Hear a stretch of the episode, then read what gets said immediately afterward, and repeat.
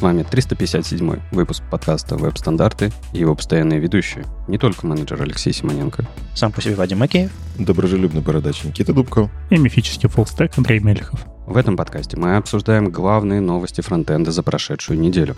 Сегодня мы поговорим про 110 Firefox, а про Chrome свеже поговорить не получится, потому что еще не вышло ничего нового. Но Никита придумал, как поговорить про DevTools в Chrome. 110 111 будет о чем. Ну и, наверное, самое большое, что произошло последние, последние дни, это релиз а, Safari а, беты, где есть веб-пуши и, практически все, о чем мы говорили в предыдущих эпизодах. Так что мы снова не будем повторяться, но много интересного все равно расскажем вам. Что еще? А в, немножко поругаем пост CSS и поблагодарим его, и, в общем, поболтаем про CSS нестинг, как он отличается и что вам нужно переписать в своей кодовой базе, чтобы все было адекватно. Ну и помечтаем про CSS. У нас есть несколько виш-листов, которые а, умные люди написали. А, и некоторые мечты абсолютно глупые, некоторые очень, очень практические. Но в основном мы хотим, чтобы CSS становился все лучше и лучше, и у нас еще очень много чего впереди. Ну и как обычно ответим на ваши вопросы. Прислали несколько в конце эпизода обсудим, так что дослушивайте, ну или перематывайте. Тайм-коды, как обычно, в описании.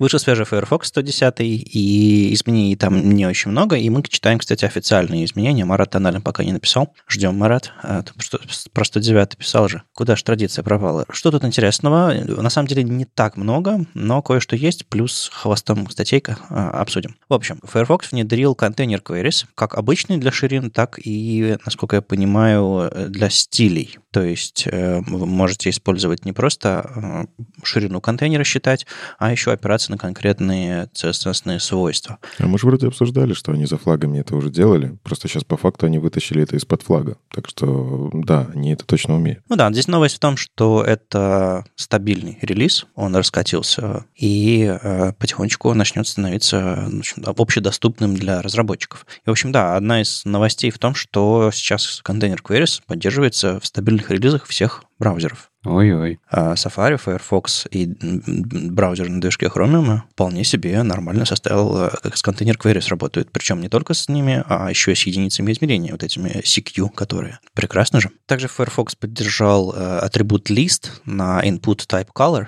этот атрибут позволяет связать ваши поля с тегом э, DataList, который содержит некоторые опции, которые вы можете привязать. То есть, грубо говоря, вы можете получить э, какой-то заранее готовый список значений в ваше поле, и если в текстовом поле это будет просто выпадушка с вариантами, которые лежат в соседнем скрытом элементе, то э, в варианте с input type color это, видимо, будет набор каких-нибудь примеров цветов, которые вы заранее подготовили. Я еще не видел, как это рендерится в браузере, но принцип работы должен быть примерно такой. Вы заранее готовите какой-то список и позволяете ну, какие-то избранные цвета, которые вы советуете пользователю выбрать как, э, как варианты. А зачем они возятся с веб-драйвером? Это хороший вопрос, ну, видимо, потому что Firefox все-таки используется где-то в автоматическом тестировании именно системами, где веб-драйвер используется. Ты имеешь в виду, почему они не вкладываются в альтернативы и продолжают по-прежнему веб-драйвером заниматься? Ну, кажется, у Firefox и так куча важных вещей, которые не доделаны. Ну, тот же самый WebAuthn, который в нем не работает практически, и одновременно у них есть силы зачем-то делать веб-драйвер, который кажется сейчас уже не таким важным, потому что все все-таки слазят с Selenium и уходят на Playwright. Ну, мне кажется, что тут скорее речь о том, что у них есть приоритеты какие-то, и у них, видимо, есть заказчики, которые говорят, что да, вот мы используем, не знаю, наши организации Firefox используем, или, или какие-то компании тестируют Firefox на, на CI где-нибудь, а, и им нужно, чтобы у Firefox была лучшая поддержка. Ну, то есть они считают, что в Firefox будут чаще тестировать, если поддержка веб-драйвер всех фич будет лучше.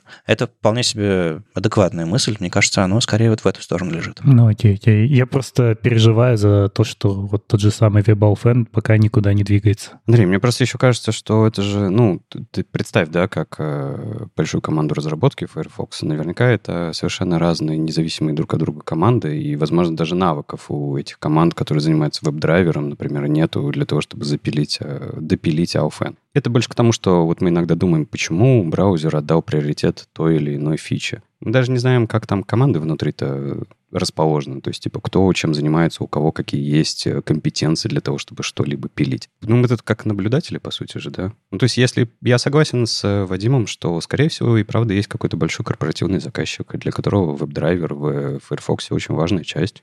А у Mozilla, как мы помним, с деньгами, с средствами не очень хорошо, поэтому, наверное, хорошо иметь корпоративного заказчика. Ну, ну, главное, чтобы не делали то, вот где клиент громче кричит, то и пилится. Ну, я думаю, они все-таки соображают, хотя, ну, всякое бывает. Э, иногда э, чисто идеологические соображения заставляют компании какие-то штуки внедрять, а потом ошибаться, что это никому не нужно на самом деле. Надеюсь, здесь все в лучшем смысле. А еще хвостом к этому на веб-деве статейка Юны Кравец про контейнер queries, про который мы сейчас, сейчас сказали. Firefox, насколько я понимаю, последний из браузеров поддержал контейнер queries, ну и на это, это хороший, хороший повод, чтобы, как я уже говорил, а, попробовать применить это где-то э, в виде хотя бы улучшения, чтобы это, от этого зависела не основная функциональность в ваших проектах, а что-то дополнительное, что что-то улучшает. Ну и как, как эксперимент где-нибудь, возможно. В общем, а, статейка про контейнер queries, которые доступны во всех стабильных браузерах. А, Юна Кравец показывает всякие примеры их использования, как можно размер шрифта, допустим, менять в зависимости от ширины контейнера, чтобы при адаптации вам не нужно было писать, не знаю, 20 медиавыражений, которые а, зависят от ширины окна, соответственно, они никогда не попадут нормально в, в, в ваш контейнер, потому что он, он может э, расползаться куда угодно. А тут э, вы действительно можете опираться на то, на то, как он рендерится. Ну и то, что мы говорили в предыдущих эпизодах, э, вы можете кастомные свойства, в зависимости от того, как они отнаследуются в ваш элемент, тоже использовать как логический триггер, что-нибудь включать или выключать в ваших стилях. Это тоже довольно мощная возможность. А вот у меня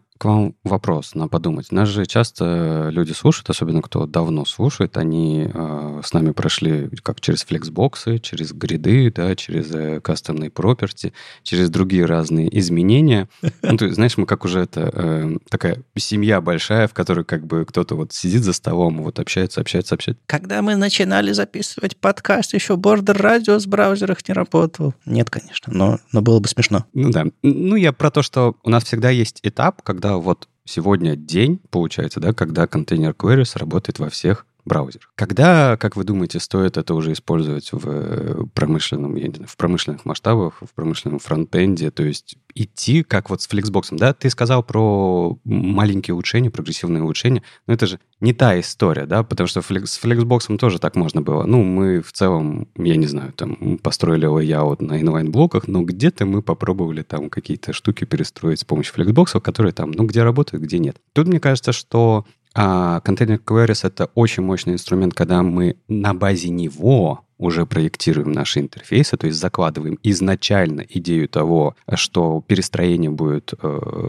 происходить от блока, и сам layout, и не только layout, да, а сами изменения, да, визуальные будут происходить от изменения блока. И вот как вам кажется, когда стоит начинать э, использовать это как вот, э, как first citizen, да, технологию, а не как вот какое-то улучшение на поиграться? Я боюсь, сейчас мы скажем, а потом нас будут цитировать, типа, веб-стандарты разрешили или запретили. Ну, давайте. Ну, у меня есть два ответа. Первый ответ, я думаю, тут Андрей со мной согласится, мы с ним часто про это говорим, э, посмотреть на то, какие все-таки все браузеры у вас в проекте. Ну, то есть, с одной стороны, действительно, стабильные релизы выкатились, и там на CanaUse может быть все, 70% браузеров, это же больше половины, погнали. Но у вас все еще есть 30%, которые внезапно могут оказаться, там, не знаю, 100% вашей аудитории. Ну, в общем, нужно посмотреть на метрики и понять, действительно ли эта фича работает. Опять же, в JavaScript есть замечательная возможность проверять вот этот из supported а, и отправлять это себе куда-то в метрику. Не обязательно для этого подключать всякие аналитики, можно просто собирать вот исключительно исключительно вот эту информацию. И когда вы будете понимать, что вы не теряете пользователей, начинаете внедрять фичу.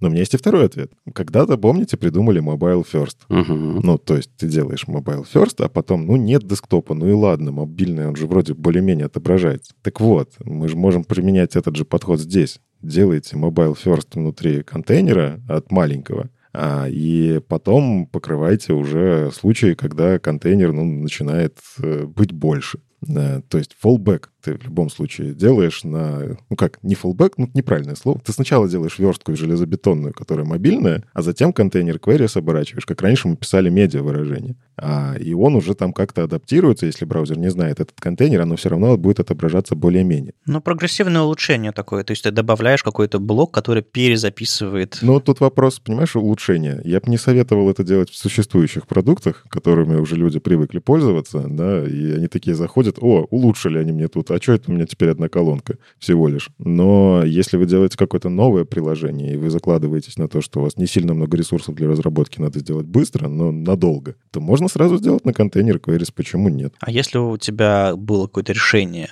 где ты решил, а, черт, оставлю статический размер, потому что JavaScript это дорого делать. Ты все-таки можешь взять и применить туда контейнер queries. У тебя и так была статика до сих пор, а тут будет динамика в избранных браузерах. Ну, точнее, что значит в избранных браузерах? Их будет довольно-таки много скоро. Ну, я отталкиваюсь от того, что есть проблема и есть решение. Если у меня есть решение, как это сделать, не переходя контейнер queries, я использую более простое решение. Если я в что-то уперся и смотрю, что метрики мне позволяют перейти, я использую новое. Зачем бежать и делать что-то новое, если работает на старом решении, я не знаю. Вот у меня к вам тогда, Никита, Андрей, можно к вам еще вопрос? А когда вы перешли в своих проектах от, ну, допустим, inline-блоков к flexbox ам? В какой момент? В какой момент распределения браузерной статистики? В какой момент, Андрей, нерешаемости задач вы это сделали? Потому что inline-блоки, напомню, до сих пор прекрасно как бы расставляют блоки по странице. А я на флексах и не верстал. Сразу на гриды пошел? Ну, на самом деле, опять же,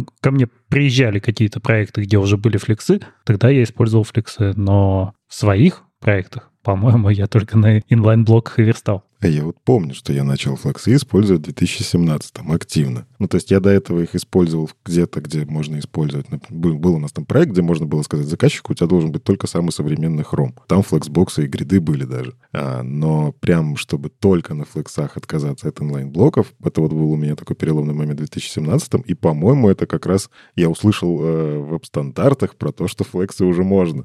Это был совет от кого-то из вас, что, ребята, уже переходите. Ну вот как как раз с гридами. Я точно помню момент, что к нам пришли дизайнеры со словами, что нам надо сделать вот это. И это никак не получалось иначе, кроме как начать использовать гриды. Мы посмотрели, мы можем пользоваться гридами, мы здесь переломили бизнес, который утверждал, что нам нужен Е, боролись-боролись, показывали метрики, все переломили и пошли использовать гриды. А я вот такую перспективу дам. Я на работе пишу софт э, для, ну, софт, интерфейсы, веб-интерфейсы на реакте э, для системы складов. То есть это таблицы, всякие там попапы, а, сортировки а, и прочее, прочее, прочее для браузера. Чаще всего это Chrome.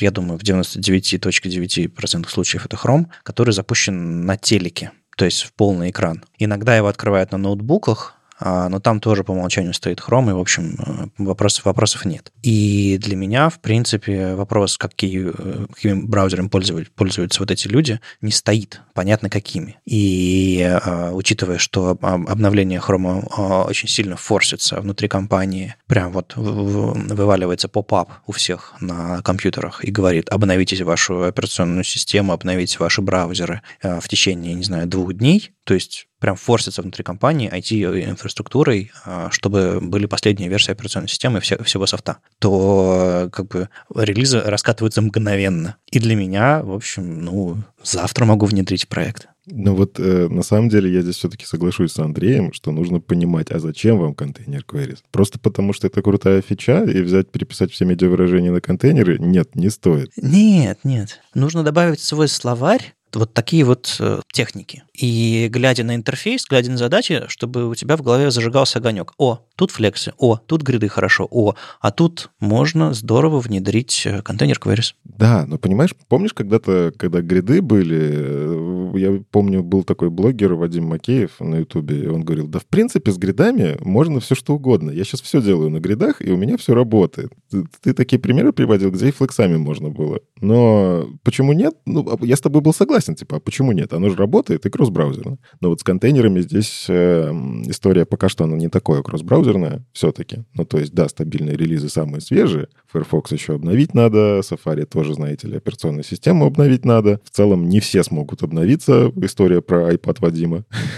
Yep. Ну, короче, контейнер queries нужны, я считаю, для компонентов, которые переиспользуемы. То есть для меня вот такая картина. Если сверстать лендинг, вам контейнер queries не нужны. Сделать конструктор лендингов, вам контейнер queries могут пригодиться. То есть когда вы что-то, какой-то компонентик переделываете, переиспользуете, делаете дизайн-систему, можно посмотреть в эту сторону. Ну, я бы еще добавил от себя, а то я же вас это самое спросил. Во-первых, контейнер queries для меня это, это более улучшенная версия кусочка медиавыражения, которая отвечала вот за ширину окна. Потому что мы всегда использовали в медиавыражениях ширину окна для того, чтобы перестраивать лайауты, ну, на, наши верстки в зависимости от окна. И это всегда была так себе идея, это всегда была очень ограниченная идея. И поэтому вот в этом месте, вот в это место для меня container queries в первую, в первую очередь пришли. То есть для меня я бы container queries хотел бы использовать по дефолту вместо медиавыражения, когда мне нужно работать с изменением ширины. Медиавыражения отлично подходят, когда у вас меняется окружение браузера, типа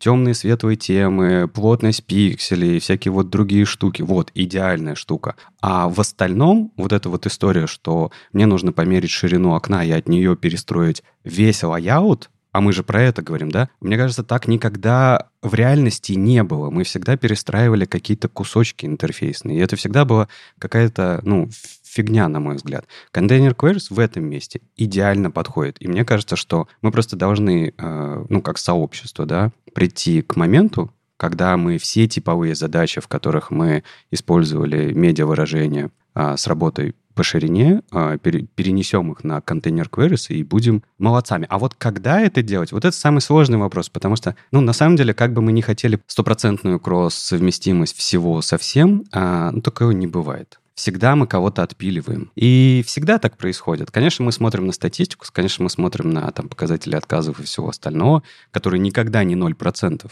да, они всегда какое-то число держат. Поэтому тут вопрос, э, понятное дело, это не стоит внедрять сейчас, э, но точно в рамках года стоит э, смотреть на это, экспериментировать и потихонечку свои, э, свой инструментарий подкачивать э, к тому, чтобы уметь пользоваться контейнер queries, понимать, когда и где его использовать. Так же, как это было с Flexbox. Я почему говорю сейчас об этом? Потому что я помню, как мы потратили несколько лет впустую, когда флексы уже работали везде, а никто этим не занимался, потому что, о, господи, что за флексы, это очень сложно, я никогда в жизни не буду верстать ничем, кроме инлайн-блоков. Мы потеряли несколько лет. Хочется не терять в этот раз. А помните, когда флексбоксов стало очень много внезапно в разработке? Когда Figma внедрила себе Flexbox. И вот я точно так же хочу здесь заметить, что да, мы можем внедрить себе как новое слово в словарик, контейнер queries, я типа научился их делать, но если дизайнеры у вас не поменяют процессы и будут продолжать рисовать макеты на ну, целую страницу, и все эти три страницы по факту с разными ширинами, ты контейнер queries ну, очень сложно будешь внедрять. То есть мне нравится подход, который Вадим еще в своих докладах очень давно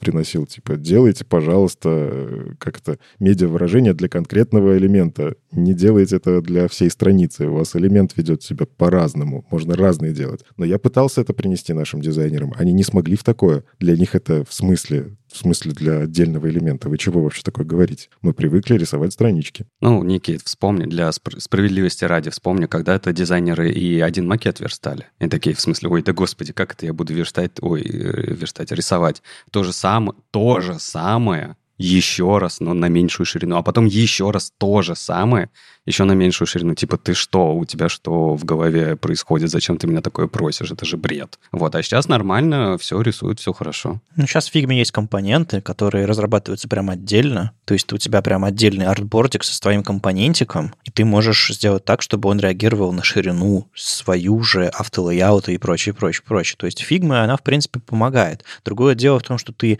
к ширине этого компонента не можешь привязать размер шрифта пока что в фигме. И в этом смысле я с тобой, э, Никита, согласен, что было бы классно, чтобы дизайнерские инструменты тоже могли передавать это взаимоотношения. Но это, конечно, дико все усложняет. Я ребятам фигме не завидую. Мне кажется, что действительно все зависит от дизайнерских инструментов, но некоторые вещи можно брать даже самых скучных макетов в фотошопе и применять. Не обязательно прям вот ждать, пока дизайнер нарисует тебе макет, который при ресайзинге э, будет э, адаптироваться. Он может тебе словами сказать, слушай, давай здесь размер шрифта будет зависеть от ширины колонки. Ты скажешь, раньше ты мог сказать, слушай, знаешь, это будет перерендериваться при ресайзе окна, это будет занимать кучу времени, JS такое нельзя делать. А сейчас ты скажешь, а, окей, хорошо. Угу. Угу.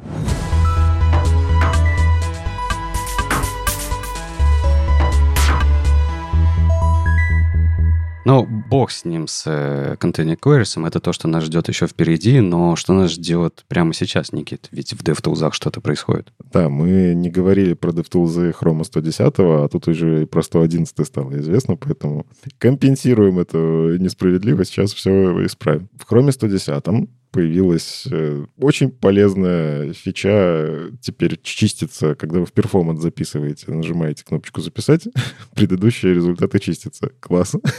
Э, ну, я, я, конечно, тут смеюсь немножко, но забавно, что они как-то не реализовали. Они перед тем, как записывать э, все возможные вот эти метрики, они открывают about blank, и уже после этого начинают все записывать. Это очень интересно, потому что они говорят, мы уже в Performance Insights, который мы делаем, альтернативную вкладку, мы так и делали. Поэтому мы просто сделали одинаковое поведение. На самом деле оно иногда мешало, я это замечал, но я не думал, что это вот так полечит. Что еще? Видно, что они развивают, продолжают развивать свой рекордер. Это тот самый, который позволяет убийца всех инструментов тестирования, селениума и прочего. Он э, позволяет записывать действия по клику, там скрипты импортировать. Но что они дальше делают? Э, они добавили э, кнопочку «Show код», которая позволяет прям рядышком смотреть, в какой код превращается все то, что вы там накликали. И вот это интересно, потому что можно увидеть, во-первых, как реализованы некоторые моменты, и там не, нет такого, как э, keydown, просто метод keydown, а там есть вызов э,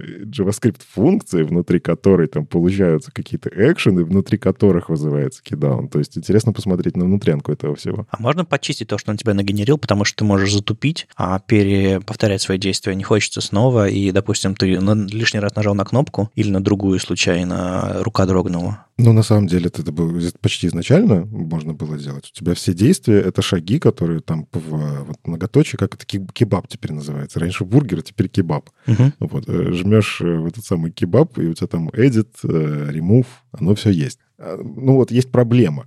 Ты, ты код можешь сгенерировать и симпортировать, и потом его что-то там исправить и внедрить тот же самый папетир. Но, ну, как бы, это классно. А проблема в том, что обратного до сих пор все еще нет. Ну, то есть это то, что Андрей подсвечивал, когда мы обсуждали этот рекордер, что ты не можешь этот же скрипт сюда вставить, чтобы он такой тык-тык-тык-тык, это будет выглядеть вот так. Э, в виде действий. А это вот если они такое сделают, вот тогда это прям очень мощная история. Ну, то есть у тебя в браузер встроенный конвертер в скрипты и скриптов обратно, переиспользование максимальное. Я прям очень хотел такую штуку. Что еще из интересного и очень странного для меня? Они теперь автоматически делают pretty print, а, ну, то есть э, Beautify мы раньше это называли, теперь это называется Pretty Print. А, короче, если у вас минифицированный код, они его там а, красивенько расставляют, скобочки табуляции добавляют, Э, пробельчики и все такое. Но что меня смутило, ну, раньше это можно было сделать э, самому нажать кнопочки. Там, там, короче, две фигурные скобки нажимаешь в Sources, и он тебе делает красоту.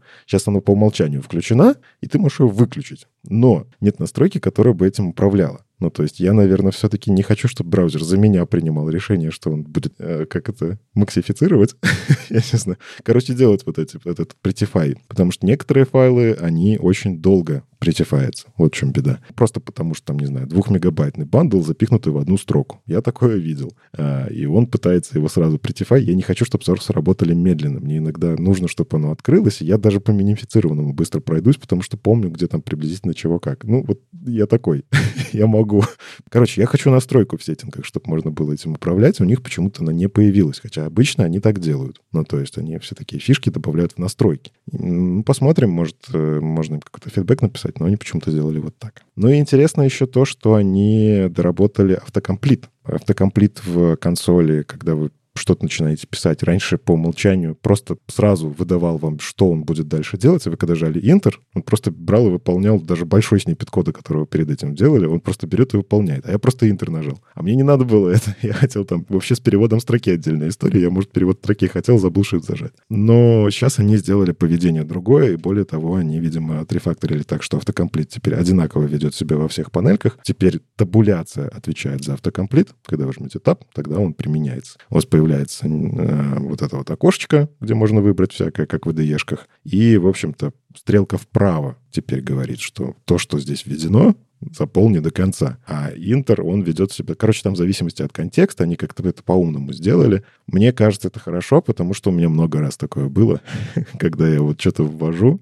Enter нечаянно там или еще что-нибудь, он начинает выполнять, и я этого не хотел. Самое страшное, это когда ты нечаянно нажимаешь кнопочку вправо, и у тебя огромный снипет, который тебе не нужен был, ты идешь и начинаешь его удалять. Автокомплит, мне кажется, должен быть таким управляемым. В общем, они над ним сильно поработали, и это довольно приятная история. Ну и, в общем, из такого прям яркого, наверное, в 110-м все. Они еще работают над э, подсветкой синтаксиса для альтернативных языков. Ну, в смысле, для тех, которые в браузере не работают. Там SCSS, Vue синтаксис. Вот. Но по факту делают IDE-шечку. Внутри, опять же, с Import Maps можно смотреть исходный код. И вот они, видимо, здесь э, работают в эту сторону. Ну и, собственно, 111 Chrome DevTools. Не так много, но ярко, я бы сказал. Ярко почему? Потому что HD цвета.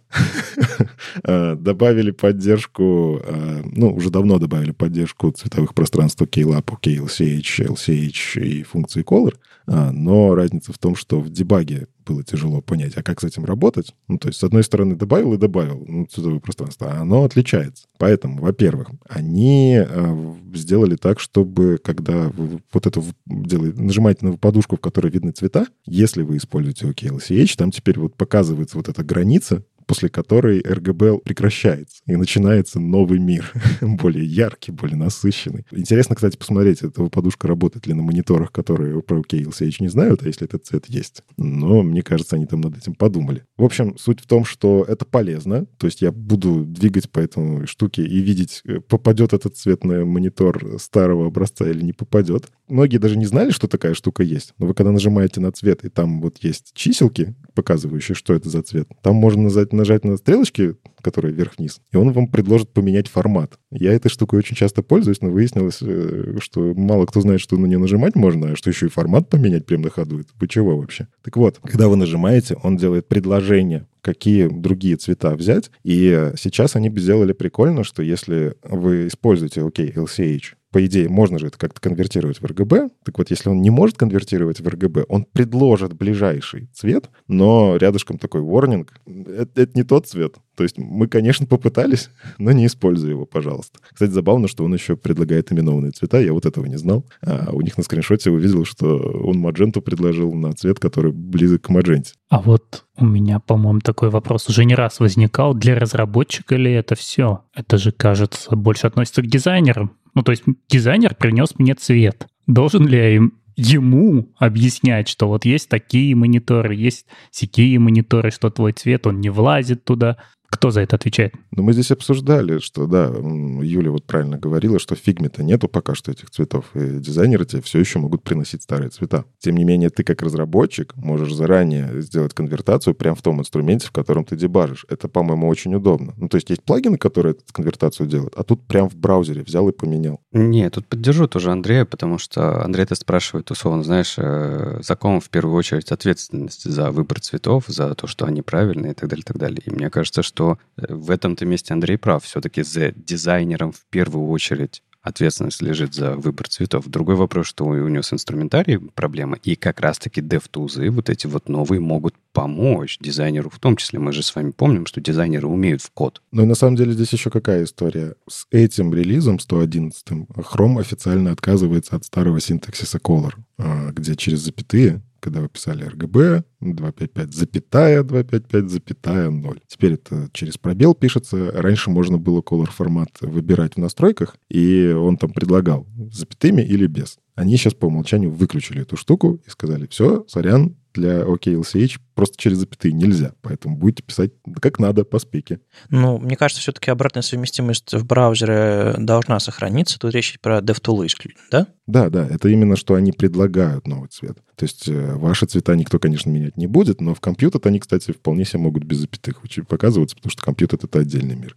А, и опять же, когда вы даете DevTools выбрать цвет, он вам предложит с пробелами. И это, кстати, тоже классно, потому что люди в основном копируют и потихоньку обновляются. Но будьте осторожны. Мало ли, у вас там все еще поддержка и 11 а он э, с пробелами не умел. Немножко они еще поработали над э, user experience брейкпоинтов. Ну, по факту перенесли э, брейкпоинты в отдельную панельку и разделили между разными файлами. Мне кажется, стало удобнее, такое субъективное мое восприятие. Ну и, судя по всему, раз они это сделали, они это сделали не так, не с бухты-барахты. Действительно выглядит удобно. У вас появляется отдельная панелька для брейкпоинтов, куда все про брейкпоинты. То есть оно теперь не распихано по разным элементам интерфейса. Ну и прикольно, что появилась возможность редактировать брейкпоинт э, с переходом в него. То есть я жму карандашик, и он переходит в то место, где находится этот брейкпоинт на самом деле, и сразу выдает окошко conditional breakpoint. То есть я могу тут же начать писать условия. Многие даже не знают, что есть conditional breakpoint, и таким образом DevTools как будто бы мотивируют попробовать нажать в этот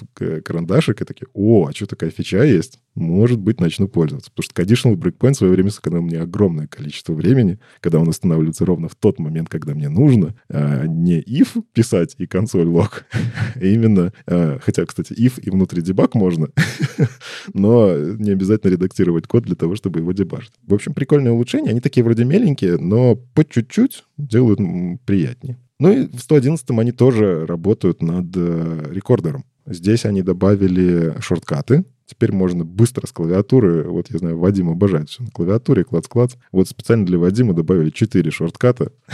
можно записывать все очень быстро, а если надо, то даже переназначать эти шорткаты. Но, кстати, забавно, что они это добавили в релиз-ноуты. Всегда можно было, э, начиная со 108-го, хрома, по-моему, ну, в смысле, всегда, можно любые шорткаты было поменять, э, если они системными не конфликтуют, но они просто уточнили здесь, что для рекордера тоже можно. Ну и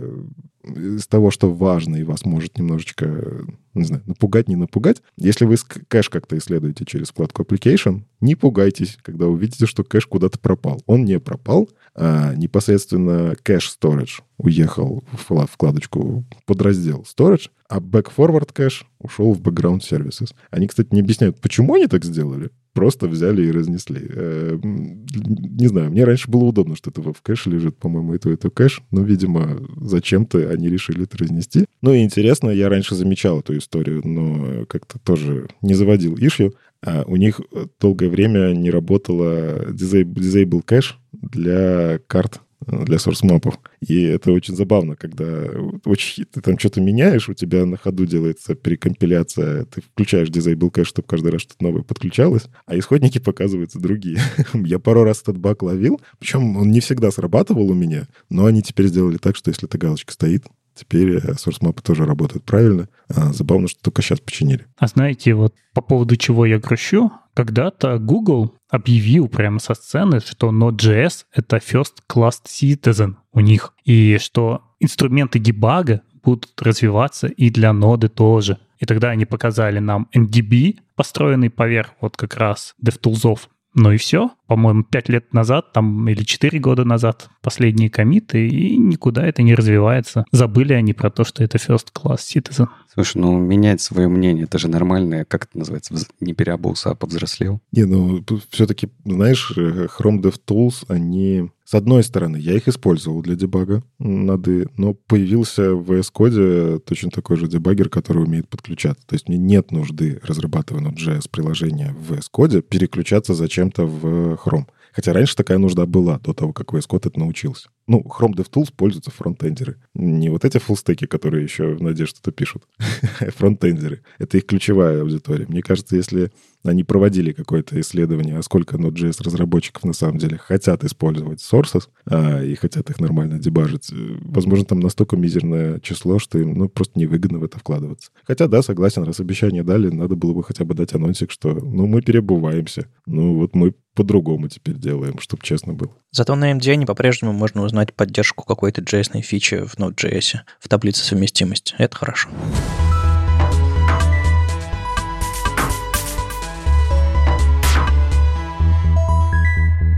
Вышла хорошая статейка на Chrome Developers про то, как писать файлбеки для шрифтов. То есть, если у вас, допустим, есть какой-то кастомный шрифт, который вы подключаете с Google Fonts, или локальный у вас какой-то шрифт, вы можете сделать так, чтобы пока ваш шрифт грузится, тот файлбэк, который вы выбрали, системный, например, шрифт какой-то у вашего пользователя, не так сильно скакал по сравнению со шрифтом, который загрузится потом. Вы можете добавить некоторые э, свойства в ваш этот директиву э, FontFace, которые модифицируют то, как шрифт рендерится, и когда появится новый, понятное дело, будет перерисовка, потому что шрифты разные. Но если вы выбрали достаточно похожее семейство, а, у вас не будет скачка по высоте, например, или по ширине. И, соответственно, у вас а, не будет таких, не знаю, потерь с точки зрения перформанса, и, в принципе, не будет так некрасиво и неприятно для пользователя, как если вы выбрали шрифты, которые, ну, в общем, совсем не похожи.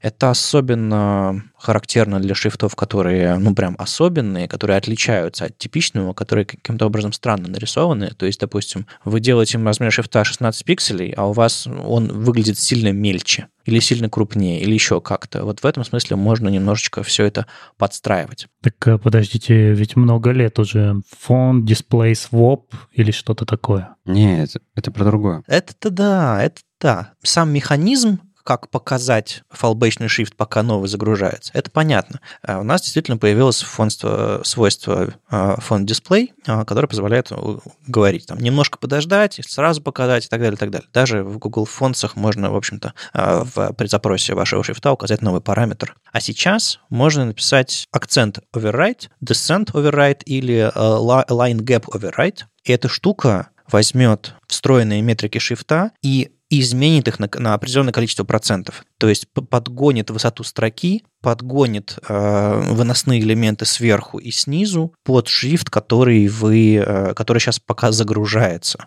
Тем самым вы э, получите меньший скачок, меньший прыжок какой-то э, в, при загрузке шрифта. Эх, если бы был встроенный шрифт сова, и мы загружали бы шрифт глобус. Это шутки фуллстеков, все нормально. Они вот так шутят. Не, ну фактически, да, я, я понял идею. Мы делаем те шрифты, которые у нас есть, похожими на те шрифты, которые мы хотим загрузить, чтобы минимизировать разницу как бы растянуть их чуть-чуть или сужать, как сплюснуть? Не совсем, но да, около, около того. И на самом деле у каждого шрифта э, нужно подобрать эти метрики, и, в общем-то, большая часть статьи этому и посвящена. Вот, и вот в этом месте у меня вопрос. А вот это не овер-инжиниринг какой-то? А я просто вспоминаю, как вот мы в начале выпуска говорили, как людям тяжело было перейти с inline-блоков на флексы, а тут как бы открывают таблицу э, параметров шрифта с миллионом разных непонятных значений, и несколькими свойствами, с помощью которых ты должен это подогнать друг под друга. Ну, я чего переживаю? Что из-за того, что это выглядит супер сложно, этим просто не будут пользоваться. Будут пользоваться только супер шрифтовые гики, которым это супер важно. Это же мы еще делаем только для fallback шрифта. Но вы меня переубедите. Ну, на самом деле в начале статьи написано, что если ты пользуешься Next 13, то он это уже за тебя делает. То есть он, он ну, Next 13, можно сказать, гики писали, но гуглы на самом деле приходили в тот же самый Next и контрибьютили. А в чем тут э, важная особенность? Э, есть Core Web Vitals, есть кумулятивный сдвиг, CLS вот этот самый. Он э, метрика, которая сейчас очень сильно влияет на твою метрику в Lighthouse на общую оценку. Это прямо они все... Они, мы даже несколько раз говорили, что они увеличивают вес этого сдвига, теперь еще раз увеличили. То есть сначала у него там очень маленький был процент влияния, сейчас он там очень сильно влияет, потому что со всем остальным, кажется, разобрались, как делать. Так вот, э, когда ты здесь под шрифт трогаешь, а, ты же на самом деле не меняешь глифы, ты меняешь вот это пустое пространство. То есть ты двигаешь на самом деле, как пустое пространство распределить так, чтобы шрифт выглядел более-менее так же. И важно еще подогнать вот, это, вот этим свойством size adjust. Ну, то есть можно было через line height такое сделать, а, попробовать попытаться, но тебе все равно можно подогнать шрифт так, чтобы у тебя еще кумулятивный сдвиг не был. Ну, для маленьких надписей это вообще очень хорошо работает. Конечно, для абзацев, где у тебя там внизу какое-нибудь висячее слово, оно, скорее всего, собьется, но это все равно лучше, чем у тебя вообще все будет прыгать исключительно из-за завязки на шрифта. Опять же, некоторые верстают по ремам. И тут вообще все начинает просто какой-то жесть превращаться. И это все, короче, есть инструменты автоматизации этого всего. Руками я бы такое в жизни, ты прав, вот это же жесть. Есть формулы здесь, но я не хочу. Зачем? Там есть нюансик. В начале статьи говорится, типа, вы можете не читать дальше, вот вам э, в Next, Next или где-то там еще в каком-то на букву N другом э, фреймворке есть автоматическая генерация этого вперед. В середине статьи, если вы дочитали, говорится, что эти штуки э, используют автоматическое получение этих метрик на канвасе, то есть они берут ваш фоллбэчный шрифт, мапят его на канвас, потом другой и пытаются посчитать это, эту разницу, добавить его в ваш CSS и так далее. То есть при сборке, видимо, вряд ли в, в рантайме, э, хотя черт их знает. Так вот, это неаккуратно, это не, это не очень точный способ э, сравнить шрифты и компенсировать. Поэтому, если вы хотите сделать это точно и хорошо, сделайте это. И знаете, что самое интересное? Сделайте это один раз. У вас на проекте шрифт не меняется каждый день. Come on, ну вы прочитали статейку, э, это заняло, не знаю, 10 минут. Э, залезли в ваш шрифт. Более того, если ваш шрифт берется с Google Fonts, там уже есть какие-то метрики, там у них есть таблицы, есть э, утилиты, которые помогают вам это делать. То есть, ну, хотите, чтобы было хорошо, хотите улучшить перформанс, ну так разберитесь. Как, как пузырьком сортировать, так, так все научились. А как, не знаю, метрики шрифта вы хотите посмотреть, так ну, сложно. А почему, Никита, ты говоришь, что это не подходит для больших объемов текста? Ведь кажется, это то самое, где нам это наиболее важно. Мы же не для Core Web Vitals верстаем, а для того, чтобы человек загрузил много текста, потом загрузился шрифт, и у него не скакнуло все на пол экрана вниз. Ну, это смотря кого спросить. Некоторые для, для Lighthouse верстают. Ну, смотри, это же метрика Core Web Vitals, вот именно кумулятивный сдвиг, она ровно про людей, чтобы перестала прыгать. И да, ты прав, оно делает лучше. Я говорю, что оно не решит целиком проблему. То есть э, для, у тебя, когда большой абзац, у тебя все равно какая-то строчка пропадет, какая-то строчка добавится. Это даже видно на примерах, которые в статье, что строка становится короче. По высоте все идеально. А с точки зрения двигал, прыгнул или не прыгнул текст, он прыгать не будет. Он расположен ровно, глифы расположены там же, где у тебя были расположены глифы предыдущие. То есть взгляд останется здесь. Но если ты успел уже проскролить пол статьи, у тебя все равно сдвинется. Ну, то есть добавится строчка, уберется строчка, все равно сдвиг будет. С этим работать сложнее, но а надо ли? Ну, то есть, мне кажется, этот фоллбэк, он уже достаточно хорош. Там на самом деле есть вот эти вот три свойства, которые позволяют ага, поработать именно с высотой вертикальной. То есть э, внеш... верхние выносные, нижние выносные и высота строки, которая берется из шрифта и в итоге рендерится на страницу. А есть еще э, свойство Size Adjust, которое позволяет дополнительно уменьшить или увеличить э, размер отдельных глифов. Там это все на самом деле считается среднее значение, которое применяется ко всему шрифту. Um, да, ну понятно, ладно, убедили, наверное. Uh, это, ну, в, мо- в моей, uh, в моей как области знаний это будет вот рядом с, со всеми open, uh, как называется? OpenType? OpenType, да, вот, вот там же, где все другие параметры OpenType, э, хорошие, интересные штуки, их очень много, важные. Видите, какой большой фронтенд? У нас есть люди, которые упоролись по шрифтам, есть люди, которые считают, что это какая-то возня с мелочами, кто-то по перформансу упоролся. То есть э, мы, мы все очень разные, и эта статья очень конкретно заточена про людей, которые, на людей, которые хотят получить идеальный шрифтовой UX, и э, сделать лучший перформанс. Так что если это, это ваше, вперед. Тут все очень подробно и классно. А мне еще очень понравилось, как они используют именованные константы. Я, я про это просто, знаете, today I learned. Я никогда так не думал, что так можно делать, но почему-то, почему не думал, не знаю. Но суть в том, что вы же, когда фонд face задаете, пишете фонд family, вы можете писать все, что хотите. И вот они пишут здесь фонд family, двоеточие, и в кавычечках fallback for Poppins. А Poppins — это шрифт, на который делают они fallback. То есть они именуют шрифт как fallback. Неважно, что там. Причем на самом деле SRC Local пишут, пишут Arial. С одной стороны, а, это как бы не очень правильно, потому что не сразу понятно, что делает эта именованная константа. Точнее, что она делает, понятно, что у нее в сути какой там шрифт, да, нужно дебажить. И мне еще нравится у них пример another fallback, ну, то есть там несколько фоллбеков сразу. Да-да-да, они потом в фонд-фейсе используют функцию local, и там указывают. То есть это, по сути, ссылка на fallback, более подробно описанная. Но просто я никогда не думал, что можно так делать, и у меня теперь есть парочка немножко безумных идей. Но, например, эмодзи можно же имя задавать при помощи эмодзи, потому что это UTF. Ну, в общем, посмотрим. Я надеюсь, никто не увидит мои исходники. Это очень мощно, ведь там можно еще добавить Unicode Range, как я говорил, и в зависимости от языка выбрать разные фалбычные шрифты. А? А? А?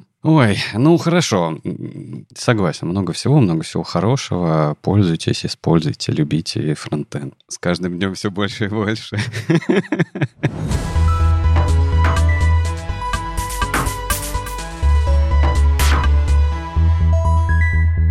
Что мы еще любим? Мы же еще любим, помимо Firefox, о котором мы говорили, помимо Chrome, о котором мы поговорили, мы же еще очень любим Safari, правильно? А Safari, по-моему, немного удивил, точнее, не удивил, как? Firefox и Chrome, у них релизы регулярные, и ты не удивляешься каждому следующему релизу. Safari нас лишает этой возможности, поэтому каждый следующий релиз приносит некоторое удивление. И вот тут рассказали о том, что а, Safari 16.4 показали первую бету его. Я, кстати, до сих пор, вот прочитав все, и так и не понял, почему они вдруг именно в этот раз решили показать бету. Она никак не связана ни с какими, э, не знаю, операционками, версиями операционных. Ну, я для себя это не понял. Ну, просто они решили показать, значит, 4 бета 1. Вы знаете почему? Вообще, когда запускали веб-пуш на десктопе, сразу сказали, что весной они представят его для мобильных устройств, и пока он еще в разработке. Они как бы по, по факту делают PWA, только не называют его PWA. И это по факту новый вид приложений. Тут очень важная история интеграции с операционной системой. То есть то, что они здесь показывают, они говорят, что есть интеграция с операционной системой, и для них важно дать протестировать, действительно ли это работает. Более того, я сейчас читаю чатик э, PWA, и они там тоже сидят, дебажат вот это. Вот они увидели эту новость, так, а что, а где, а чего? А оказывается, что в эмуляторе, который, ну, позволяет тебе новый iOS поставить... Xcode, да. Да, там не работает вот эта вся функциональность, она, она просто ломается. То есть тут важно, что оно появилось. Да, бетка есть, люди нашли, задебажили, и Джен Симмонс, по-моему, кстати, ответила, что спасибо, что нашли баг, мы чиним. Бета? Бетка, чего вы хотите? Ну, в общем, короткий ответ на твой вопрос, Леша, это потому что эта штука связана с, э, с операционной системой, и, возможно, просто релиз операционной системы большой, соответственно, они бету предлагают. Угу. Но надо потестить, я понял. Просто я удивился, да, потому что 16.3, 16.2 никаких беток не было, их выкатывали вместе с обновлением оси, и все было хорошо. В общем, по сути, что произошло? Safari показали свою новую бетку своего браузера, в которую вкатили кучу API. И многие обозвали это как э, Apple's PVA Day. Кто-то сказал, что это, как Вадим, да, это никакой не Apple's PVA Day, не вводите людей в заблуждение. Ну, я перефразирую, да? Почему вообще все свелось к PWA? Потому что в браузер добавили кучу API, очень близко связанных с PWA. Это веб-пуши, это Badging API, это э, возможность устанавливать PWA другими браузерами и открывать ваши вот эти вот закладки, позвольте, я буду так называть, закладки в iPhone, из другого браузера, то есть браузера, который по дефолту установлен у вас в телефоне. Это Screen Wake Lock API, это Screen Orientation API, это User Activation API и WebCodecs. А, тоже все это а, люди суммировали и сказали, ну вот, как бы Apple двинула свою историю с PWA немножечко вперед не до конца, но как бы немножечко вперед. И начнем, наверное, разбираться, да, с веб-пушами. Потому что это, и правда, правильно Андрей сказал, это обещали нам еще осенью вместе с релизами всех э, их новых систем. Завезли в первую очередь для э, десктопа, по-моему, да. Э, не очень понятно, как он там работал, на мой взгляд, да. И э, теперь привозят в iOS и iPadOS. Это настоящие веб-пуши, Вадим? Ну как, они работают. Но если, если возвращаться, собственно, к тому, что ты сказал про то, что они в июне 22 года анонсировали их, а, и показали, как они должны работать. А, Максимилиан Фирман написал э, классный трейдик о том, что они обещали и как оно на самом деле работает. И сравнение очень печальное. То есть там э, в итоге получается, что это очень сильно ограничено, это работает не на всех сайтах, а на только тех, которые установлены как PWA. Это очень важно для любого типа веб-приложений, которые пытаются а, быть прям настоящими и удобными. А в нативных приложениях это есть уже сто лет, и вот сейчас потихонечку в вебе тоже. То есть у вашего сайта в интернете. Он прорастает в настройки вашей операционной системы. Там его иконка и настройки уведомлений. То есть это огромный шаг э, в сторону PWA со стороны Apple, но все еще такой э, полшажка все же. Пол огромного шажка. Вот, и важное, наверное, замечание, что, э, ну, мы привыкли, что Apple все же э, все как-то сэндбоксит, все забирает к себе через какие-то свои сервисы, и пуши они отправляют тоже через свой э, централизованный сервис по отправке пушей, то есть там нельзя как хочешь это делать. И до этого всегда чтобы отправлять пуши, пуши, у тебя должна была быть... Короче, ты должен был быть в девелоперской программе Apple. И здесь сделали исключение, как я понимаю, что э, ты можешь отправлять пуши для сайта на телефон, на iOS, не находясь в девелоперской программе, но ты должен ну, ряд условий как бы обеспечить, что там правильно манифест записан именно как Apple надо, а, и всякие остальные другие штуки. В целом, как бы денег Apple за это платить не надо, потому что в других случаях всегда надо. Ну и я заметил, что Safari потихонечку вводит свой термин э, HSWA. HSWA? HSWA. Э, Home Screen Web Applications. И это такой способ не говорить PWA, э, но иметь в виду, что это те самые приложения, которые вы можете установить. По сравнению с, с тем же самым Android, или даже десктопом, где браузер говорит, окей, смотри, этот сайт не просто сайт, а его можно установить как приложение. Вот тебе иконка, вот тебе интерфейс, вот тебе события по установке и так далее, и так далее. То есть можно прям какие-то вещи показывать. Даже в Chrome на Android можно показывать прям такую превьюшку большую со скриншотами, практически такой маленький Store показывать перед установкой. В зависимости, если вы там нагрузили ваш, э, ваш веб-манифест всякими э, мета, метаданными насчет вашего приложения. В Apple это нужно найти эту штучку, пошарить, прокрутить список, добавить и так далее. То есть это а, огромный, огромный сложный процесс. То есть, грубо говоря, он не discoverable. Его найти пользователю практически невозможно случайно. Это нужно а, делать отдельную страницу с, с документацией, с информацией о том, как это сделать.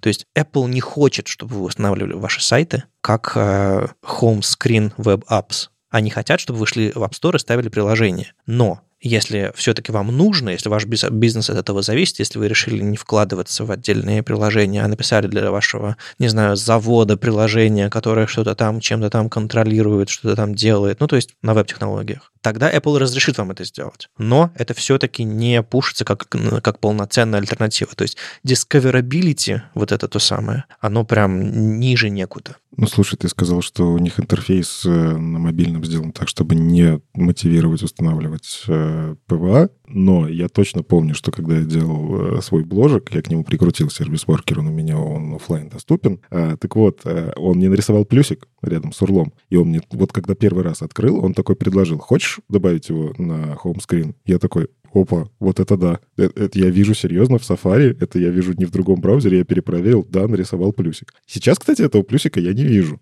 Это интересно. Но раньше он точно был. Я нажимал, у меня, у меня появился мой сайт как PVH-чика.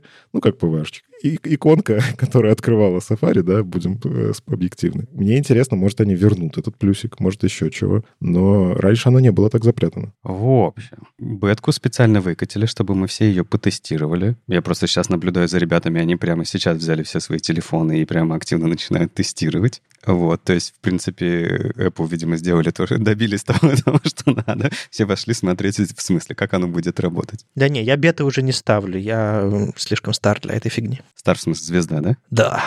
Ага. Вот. Э, но на самом деле в релизе кучу, кучу изменений, очень много всего. А, на самом деле почти все эти изменения мы так или иначе проговаривали в предыдущих выпусках, когда обсуждали Technology Preview. Вот эти вот фуллскрины, там какие-то... Margin тримы, color миксы, да-да-да. Я даже, я думаю, мы даже не будем это обсуждать, а, потому что бетка, будет релиз, мы наверняка еще вернемся к этому, скажем, как оно в итоге в конце. Но, конечно, Никит хочет что-то обсудить. Но я не могу пройти мимо. Я все-таки хочу обратить внимание на вещи, которые включились. И, ну, мы их обсуждали как в Technology Preview, что когда-нибудь они появятся. А теперь, кажется, можно, ну, попробовать дождаться, когда это раскатится, и начать использовать. Для меня важная вещь — это CSS Type 2M, который из Гудини, и он действительно позволяет делать перформанс чуть-чуть получше. И то есть такие штуки начнут работать из JavaScript, делать CSS более производительным, и в том числе внутри JavaScript делать работу с CSS более производительным, хотя более сложным синтаксисом. Появилась add-property, это тоже часть Houdini, которая из Properties and Values API. А, то есть вы пишете add property, э, указываете имя переменной кастомной и говорите, что она там типа integer, э, наследуется ли она и какой у нее начальная initial value. Э, раньше JavaScript можно было в Safari, теперь это можно будет сделать в CSS. Вот, то есть, ну, для меня то, что это Гудини наконец-то доехало, хотя я с 17 -го года про Гудини езжу, рассказываю, вот, оно наконец-то появилось в Safari. Хотя в Chrome оно уже вот 5 лет работает, ну, довезли. Но Никита справедливо сказал, что очень важно озвучить те вещи, которые на самом деле включили, потому что не все, что есть в Safari Technology Preview, автоматически попадает в стабильный релиз. Они иногда продляют условно тестирование до следующих релизов, а иногда вообще выключают что-то. Ну, то есть это экспериментальный сбор, какие тут вопросы. И меня, ну, кроме того, что Никита упомянул, действительно классные вещи с Add Property, а еще декларативный Shadow DOM они включили по умолчанию, то есть э, вы можете написать в элементе template а, атрибут atribут э, shadow root mode и тем самым э, сделать так, что э, инициализация вашего компонента происходит не на уровне JavaScript, а на уровне разметки. То есть вы можете засунуть туда все свои стили и прочее, прочее, прочее, а это применится, когда компоненты инициализируются. То есть декларативный Shadow DOM. Вам не нужен JS, чтобы писать э, вот эти вот вещи. Важная вещь, что раньше этот атрибут назывался Shadow Root, а сейчас называется Shadow Root Mode. И если у вас есть какие-то старые демки или старый код, который использует Shadow Root, по-моему, Shadow Root еще продолжит какое-то время работать, но там был, э, было столкновение с JavaScript API, и они решили, решили переименовать это, так что даже в Chrome это переименуют в Shadow Root Mode. Ну, давайте я тоже тогда добавлю, раз уж такая пьянка. А Aviv тоже завезли для предыдущих версий macOS, потому что в Вентуре оно уже есть, а вот в Монтерее и Бигсюре их не было. Теперь и туда их довезли. Поэтому, если вы вам ну, нужна была хорошая поддержка Safari и Aviva, то, по идее, можно будет после 16.4. Вообще там на полтора десятка экранов изменений. Да, я про это же. Я поэтому и подумал, что, ну, типа, это же нереально. Это же нереально. То есть мы обо всем этом говорили, просто одно, одно дело говорить, вот, смотрите, когда-нибудь будет, а другое дело, ух, есть уже. Ну, это прям очень большой релиз. А, я надеюсь, что на самом деле к релизу ничего из этого не выпилят, потому что все-таки такие случаи тоже бывают. А, и все, что added, оно как бы попадет э, в итоге к нам в браузер, и мы будем, я думаю, довольны. Но я бы вот еще добавил, что появился Offscreen Canvas. А, это история про перформанс. И она, в принципе, если вы его подключаете правильно, вы проверяете, что он поддерживается, и тогда подгружаете. Если нет, тогда на обычном канвасе. Ну, в общем, оно у вас просто начнет работать хорошо. То есть вы перформанс делаете по умолчанию из коробки. А лучше, и опять же, увидите какие-нибудь RUM, не удивляйтесь, что «Ой, как хорошо-то все стало, почему все заработало потрясающе». Это не вы, это Safari. Safari просто обновился и все сделал хорошо, потому что поддержал эту возможность. И важная вещь, которую мы обсуждали, но я как даже не задумывался, что это важно сказать разработчикам, scroll to text фрагмент появилась история. Те самые текстовые фрагменты, которые переосмысление урлов, как я называю. Но это потому, что реально урлы другие. А, вы теперь можете обращаться к чему угодно на странице. Я постоянно пользуюсь этой фичой, и JavaScript API, дом API, который важен для этого, он тоже начнет работать. А, поэтому начинайте потихоньку переосмыслять то, как вы пользуетесь интернетом, как вы пользуетесь якорями. Мне кажется, это очень мощная фича, которую мы еще увидим, как раскрывает. То есть вы сейчас можете выделить текст и сослаться на, прямо на него, скопировать ссылку на него.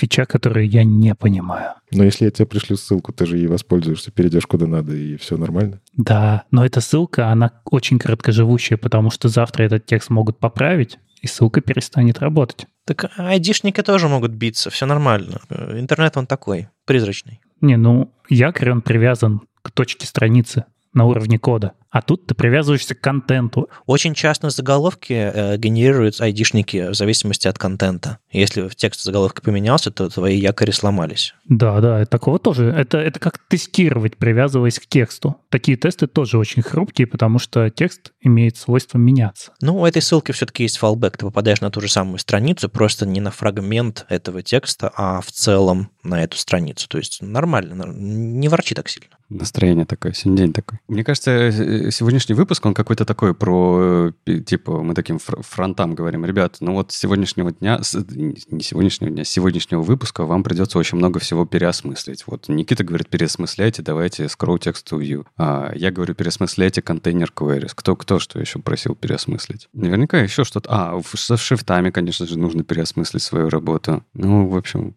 работы много, ребят. Да, все переосмыслить. Вообще. У нас каждый день такой фронтенде.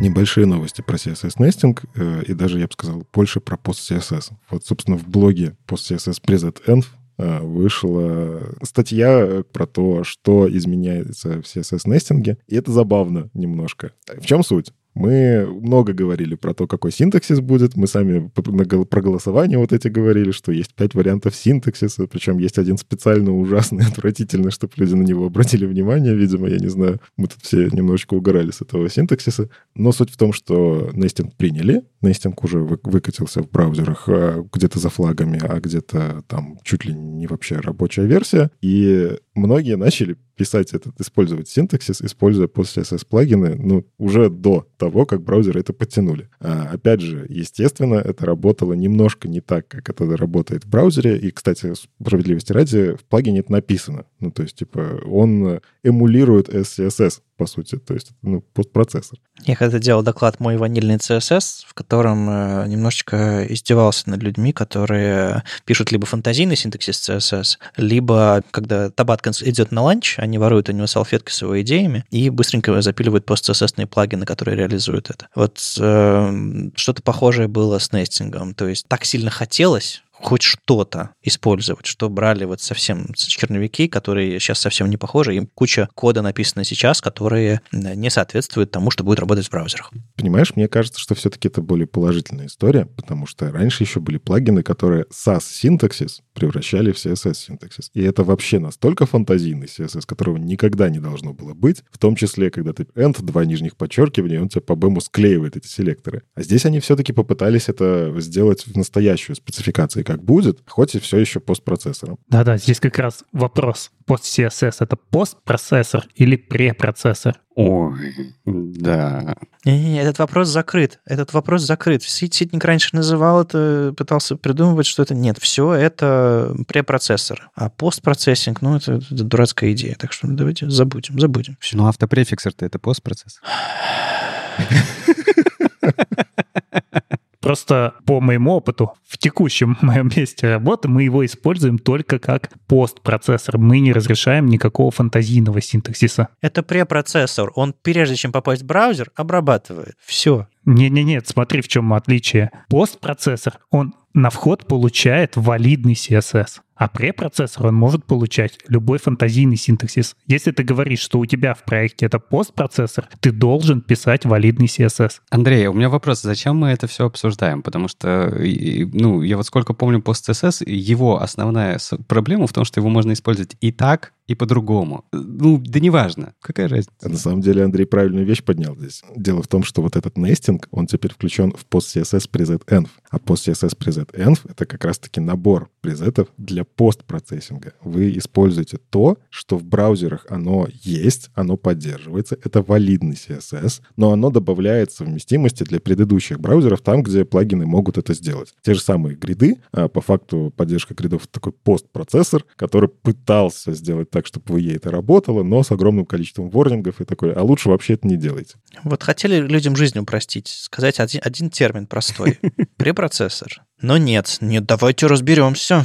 Но это не вопрос терминов, это вопрос того, как у вас построена разработка. Или вы пишете валидный CSS, который будет работать через года, или вы написали фэнтезийный CSS, на каких-то непонятных плагинах. Так это не CSS. Вот именно. Вот и вопрос, что делать сейчас людям, которые написали кучу старого нестинга, Переписывать. Переписывать, да, да, да. Все то же самое, что и раньше. Н- ничего нового. Обмажутся своими плагинами, а потом задаются вопросами, что теперь делать. Просто мне кажется, вот эти вот ребята из э, CSS Preset Environment, э, они очень часто, по крайней мере, так было в самом начале, они немножко исправились, они ввели левелы всякие, типа поддержки. Но этот левел ничего не гарантирует. Он не связан с, со спецификацией, он не связан с CSS Working Group. Они говорят, вот, вот, вот есть спека, она прям, прям супер черновик, вот мы 100% уверены, что она будет именно такая реализация в браузерах. Браузеры через два года такие, а-а, у нас другая реализация, у нас новые идеи. То есть никто, вам никто ничего не гарантирует, даже в CSS Working Group, что ваш код будет жить 5 лет потом, спустя, без препроцессора прямо в браузере. Никто вам это не гарантирует. Не, ну, Вадим, я здесь все-таки не соглашусь. Да, в начале после CSS Present он был такой немножечко анархичный, оторванный от э, Working Group, э, CSS Working Group. Сейчас после CSS Present это как раз-таки для меня очень хороший дефолт. Мы все живем на дефолтах. Как бы есть возможность настроить. И если хочешь, ты можешь поставить себе уровень, когда тащу в себе вообще все экспериментальное. Затащите мне, пожалуйста, там э, CSS-переменные внутри медиавыражений. Хочу больше или равно писать до того, как браузеры научились это делать в медиавыражениях. А, кстати, помню, кто-то из нас даже такой плагин себе ставил. Ну, в общем, суть в том, что вся эта история про PostCSS PresetEnv — это стабильные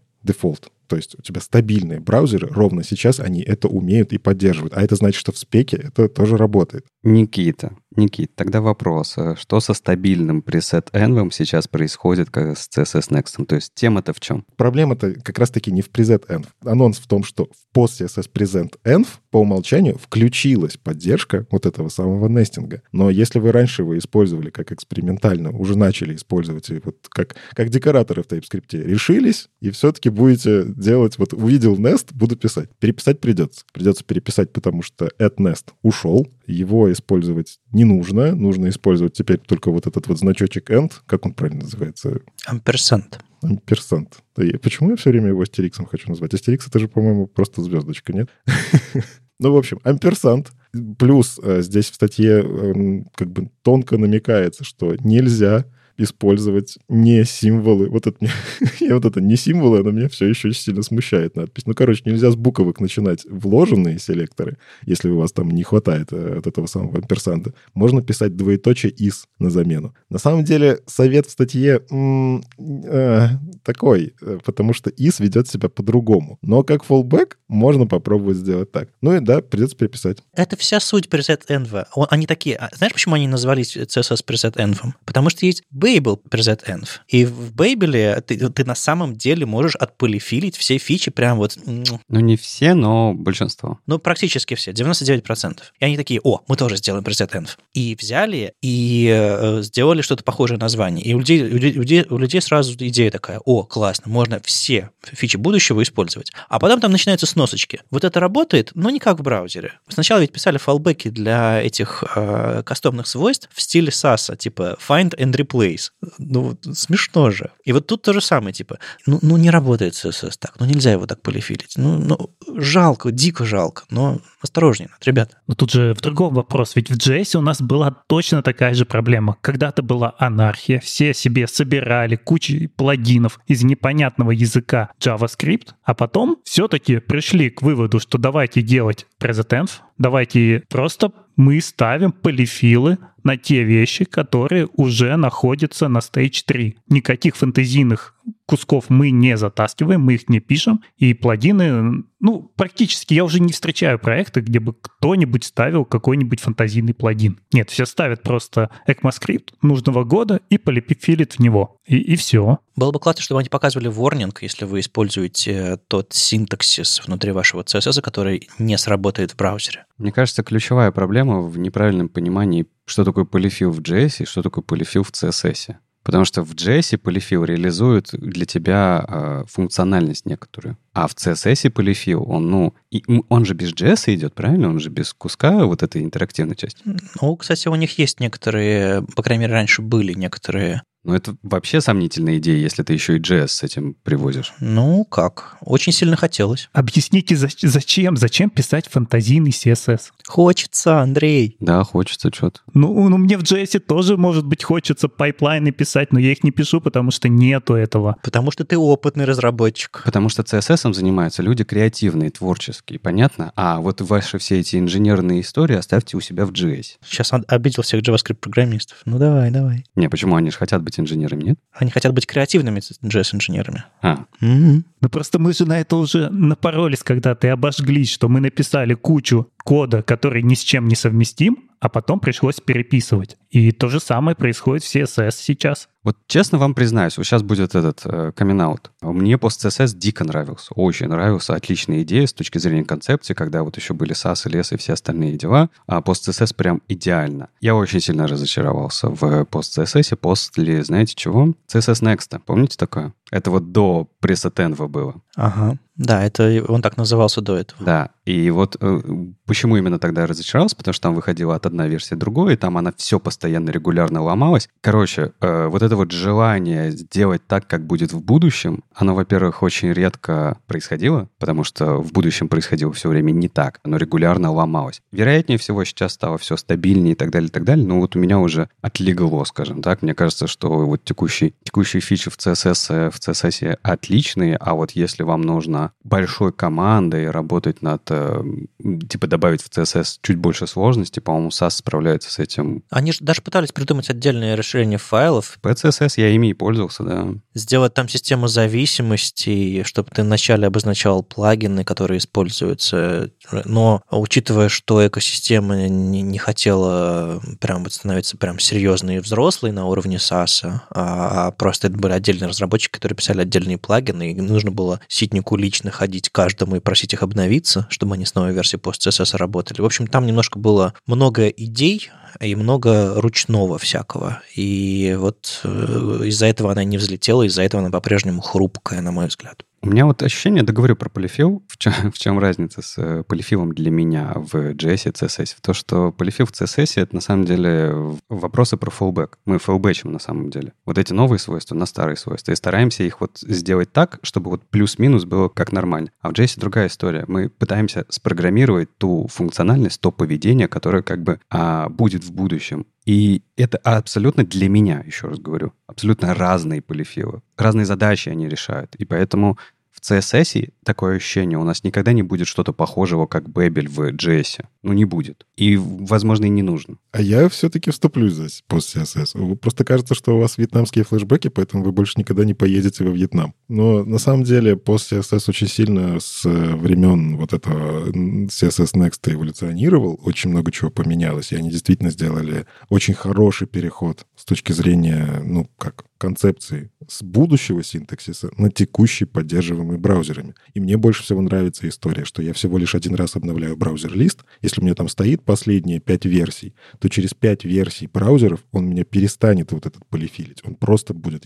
Все браузеры уже поддерживают этот тестинг нативный. Все, он его просто берет, оставляет как есть, без дополнительного кода. Угу. Что важно, они пишут ворнинги, то, что говорит Вадим, типа, а могут ли они предупреждать о невалидном синтаксисе? Да постоянно это делают, еще с гридов. То есть, если вы пишете какие-то вещи, он как э, Firefox и DevTools, он такой, слушай, знаешь, вот ты, конечно, написал, но мы видим, что не очень хороший паттерн, попробуй поменять на другой, вот тебе ссылка. Да, есть проблема, что разработчики эти ворнинги игнорируют часто, но она точно такая же и в CSS. Ну, то есть Firefox DevTools мало кто заходит и смотрит, какие там э, ворнингами помечены свойства, что почему они не работают. Но я на эти ворнинги внимание обращаю и несколько раз исправлял баги прям откровенные баги, которые у меня после CSS находил даже не в будущем каком-то синтаксисе, а просто он мимо проходил и такой, слушай, у тебя вещи несовместимые, почини, пожалуйста. Ну, потому что он парсит, потому что он не дожидается, пока это в браузер попадет. Это хорошо. В общем, знаешь, э, ну, ты защищаешь хорошо. Я, я на самом деле не нападаю, если что, на пост CSS. Как инструмент он, он шикарный до сих пор, пускай существует, пускай развивается, все будет. Но мне кажется, не нужно его ставить в один ряд там с Бэбелем, например, если мы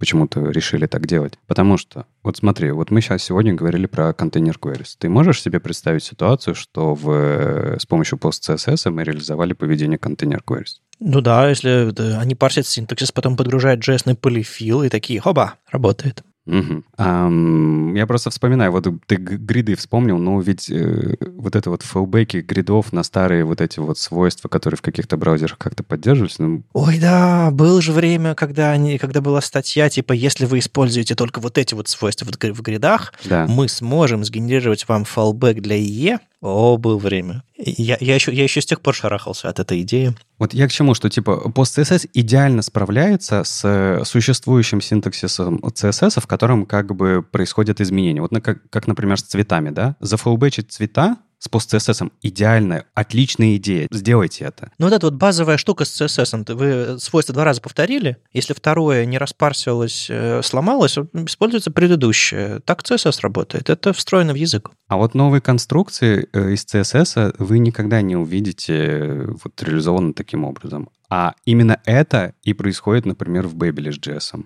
Вы там именно новые конструкции видите, новые методы, новые API. Мне кажется, если бы у нас не было пост-CSS, мы бы были гораздо менее гибкими, гораздо менее качественно читаемый и хороший код писали. Но иногда ребята заходят слишком далеко, не конкретно пост-CSS, а вот эти вот PostCSS PresetEnv и другие люди, они, они, они искренне хотят, чтобы все было как в JS. Но фактически ну, не получается, не работает. Становится хрупко, кодовая база протухает, не связана с реальностью, и изначальное обещание о том, что вы сегодня пишете CSS будущего, не сбывается. Если бы у нас не было пост CSS, мы бы его написали.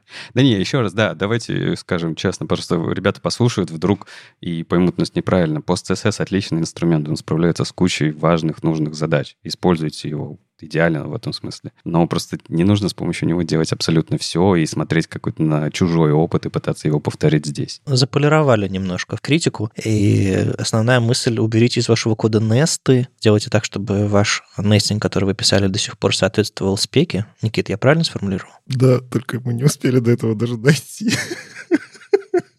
Но на всякий случай, да, действительно, две основные мысли. Теперь нестинг включен в PostCSS Preset Env по умолчанию, то есть э, вы можете писать уже сразу сходу нестинг, и он будет просто преобразовываться как надо. Опять же, это не настолько сложная фича, чтобы оно там ломалось. Тут плагин справится, потому что это по факту склеивание строчек. Важно, что, кстати, в статье обращают внимание, что это не SCSS это CSS, нестинг, он отличается по синтаксису, и обратите на это внимание. А, и третья вещь, если уже писали, перепишите. ну, то есть директиву nest придется убрать. Хотя я уверен, что несложно написать какой-нибудь э, код-трансформер, который пройдется по вашим файлам и поменяет это на то, что вам было нужно.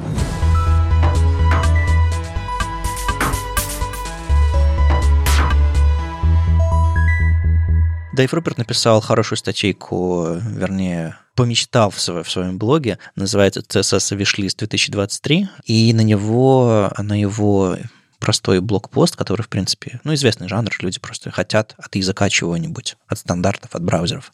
На его пост откликнулись несколько других авторов, и вот мы хотим обсудить, э, о чем же люди мечтают. И очень часто во всех этих мечтах, э, до смешного на самом деле, очень часто во всех этих мечтах есть сквозной принцип. Люди такие, эх, было бы хорошо, чтобы она появилась в браузерах. А потом кто-нибудь приходит и говорит, а это уже есть в браузерах. Ребята такие, ой, точно, есть. И э, о чем-то говорит, о том, что мечта опережает опережает реальность, да, а реально браузеры двигаются очень быстро в эти дни, и многие из этих мечт не такими же мечтами выглядят, потому что очень часто это все либо в работе, либо уже есть черновики спек и все остальное. И давайте обсудим, что ли, что интересного ребята понаписали. Ну вот конкретно Дэйв э, мечтает э, о каких-то вещах, о стилизации форм, о всяких там кастомных штуках, чтобы можно было контролы делать, про э, Anchor позиционирование, уже даже какие-то тестовые реализации в браузерах, э, в Chrome. А, Leading Trim мы недавно обсуждали, мечты сбываются. А, Light and Darken и прочие всякие функции цветовые в CSS, как в SAS, они уже есть на уровне Color Mix. А, можно, вернее, не Color Mix, а функции Color. Там можно управлять отдельными частями цвета, поэтому если у вас, допустим, какой-то OKLCH или там даже HSL, вы можете сделать посветлее, потемнее, меняя отдельные параметры вашего цвета. Ну, то есть сбиваются мечты даже View Transitions API который э, будет, будет чем- чем-то большим и интересным позже в этом году, скорее всего. Это который фрагмент animation или как он называется? А, это View Transition API, когда вы можете переходить между страницами, а, либо single-page, либо multi-page страницы обычные, а, и браузер будет делать разные transition анимации между этими переходами. Ну, я думаю, мы об этом отдельно поговорим. Да, это как в Internet Explorer раньше можно было, в очень древнем. Мне кажется, круче всех помечтал Эрик Мейер. ну вот он прям... Ну, у него всегда такие статьи. Если вот уж что-то хочет, он прям пишет много. А тут, тут все... Не, это неудивительно. Просто когда ты так хорошо понимаешь устройство языка, все его книжки с рыбами, я думаю, ну ладно, по крайней мере, алды читали, а, а, а нубам я рекомендую. Господи, я говорю как, как чувак со скейтом. Так вот, э, э, он писал классные книжки про CSS, а, и поэтому язык он понимает очень хорошо, и те вещи, которые он предлагает, он прям берет не какие-то вещи хайповые, которые в последнее время появились, там ходили, а прям какие-то э, фундаментальные части языка. Типа, это давно важно и нужно было бы иметь. Ну и, в общем, что он хочет? Он хочет subgrid ы, которые, кажется, ну, come on, мы уже их обсудили.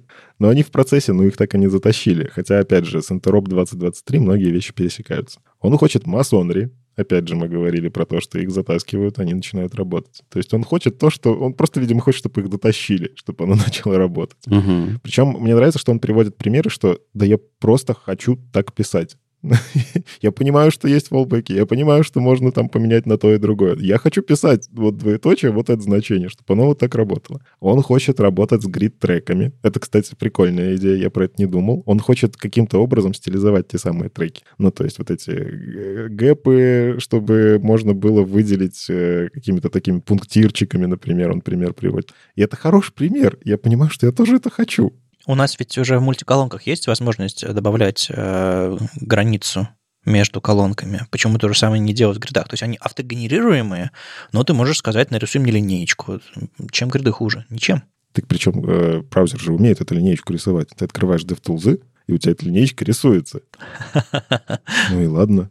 А почему нет? Ну, он, он хочет. Вот ему хочется стилизовать. Он точно так же хочет анкорд, вот эту вот историю, когда вы э, один элемент вырываете из контекста по факту и накладываете рядышком с другим, но не так, как мы это делаем через position absolute, через position fixed, когда вот э, ты, это все равно привязка к какому-то контексту. Вы в любом случае привязываетесь к родителю, либо к, целиком к странице. Ну, в общем, к чему-то, что не relative.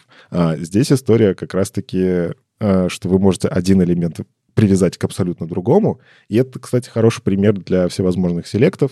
А, я хочу стилизовать и там к инпуту подвязать. Почему нет? Я его вот здесь понимаю. У меня очень часто такие задачи возникали, и он, в принципе, тоже говорит, что это вещь, которую мы хотели с CSS 2. ну, то есть спек это давно есть. Ее, конечно, надо доработать, ее надо внедрить, это сложно, но, но хочется, очень сильно хочется. Он еще вспомнил CSS Exclusions. Помните такую штуку?